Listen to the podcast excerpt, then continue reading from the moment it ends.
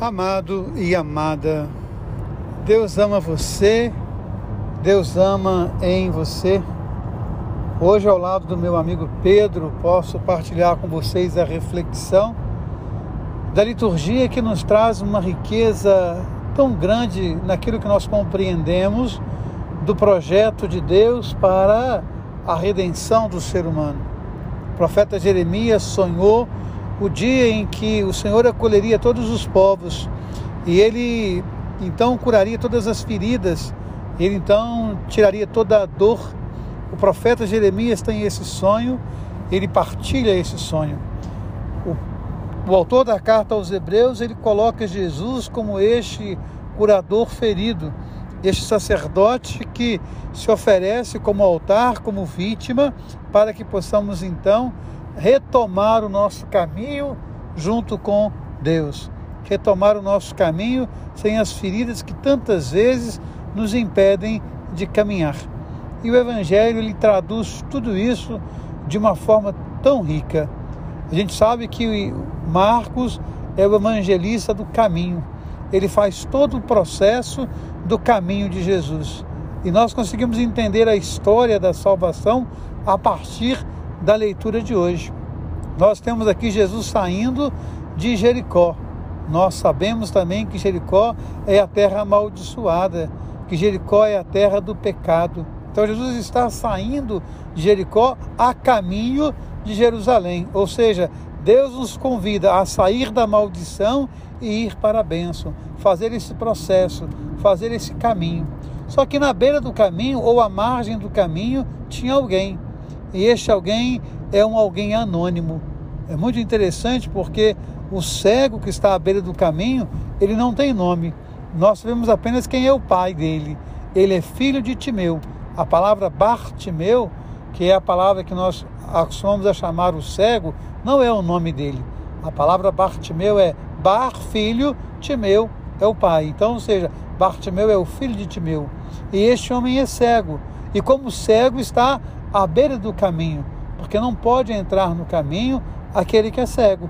Se nós lembrarmos lá de Lucas 4, quando Jesus faz a sua missão, ele vai dizer: Eu vim para curar os cegos. Então nós temos aqui um homem que está à beira do caminho, mas que não perdeu a esperança de ir para Jerusalém, que não perdeu a esperança de entrar no caminho de Deus.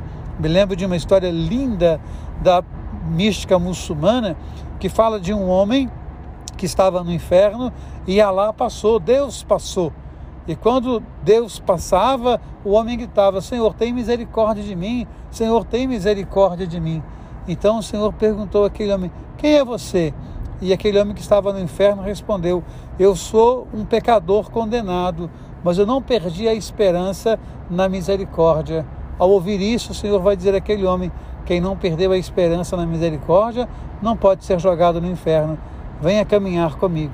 Então aqui nós temos um relato muito parecido. Nós temos esse homem cego, à beira do caminho, marginalizado, esquecido. Esse homem para que ninguém dá confiança, mas ao ver Jesus passar, ele começa a gritar. Ele implora pela misericórdia: Senhor, filho de Davi, tem piedade de mim. E é muito curioso porque aqueles que estavam com Jesus, os próprios discípulos de Jesus, querem calar aquele homem. Nós vemos no momento, na história da humanidade, na história do Brasil, principalmente, em que os cegos não podem gritar. Aqueles que perderam a esperança não podem falar. É muito curioso isso. Os religiosos muitas vezes querem fazer calar aqueles que buscam justiça, aqueles que acreditam no mundo melhor, aqueles que não querem perder a esperança. Acontece isso aqui no Evangelho. Os homens, os discípulos, querem mandar aquele homem se calar. Mas Jesus, ao escutar aquele homem, manda chamá-lo. E quando o chamam, ele se levanta de uma vez só e ele joga fora o manto. Ou seja, qual é o manto que aquele homem carregava? O manto da segregação, o manto do preconceito, o manto da cegueira. Ele joga tudo isso fora para estar com Jesus. E quando se aproxima, há um diálogo, uma pergunta que Jesus faz: O que, que você quer? Pode parecer óbvio que aquele homem quisesse enxergar, mas isso não é tão óbvio. Há tantas pessoas que são cegas e não querem enxergar. Há tantas pessoas que são aleijadas e não querem andar. Então a pergunta de Jesus é uma pergunta muito pertinente. Se você estivesse com Ele hoje, o que você queria que Ele fizesse na sua vida? Há muitas pessoas que cativaram o sofrimento. Há muitas pessoas que se acostumaram na miséria e na maldição e não querem largar isso. Então Jesus faz essa pergunta: o que, que você quer? Ele diz, Senhor, que eu veja. E ele começa então a enxergar e ele entra no caminho com Jesus. Ele estava à margem do caminho e cego.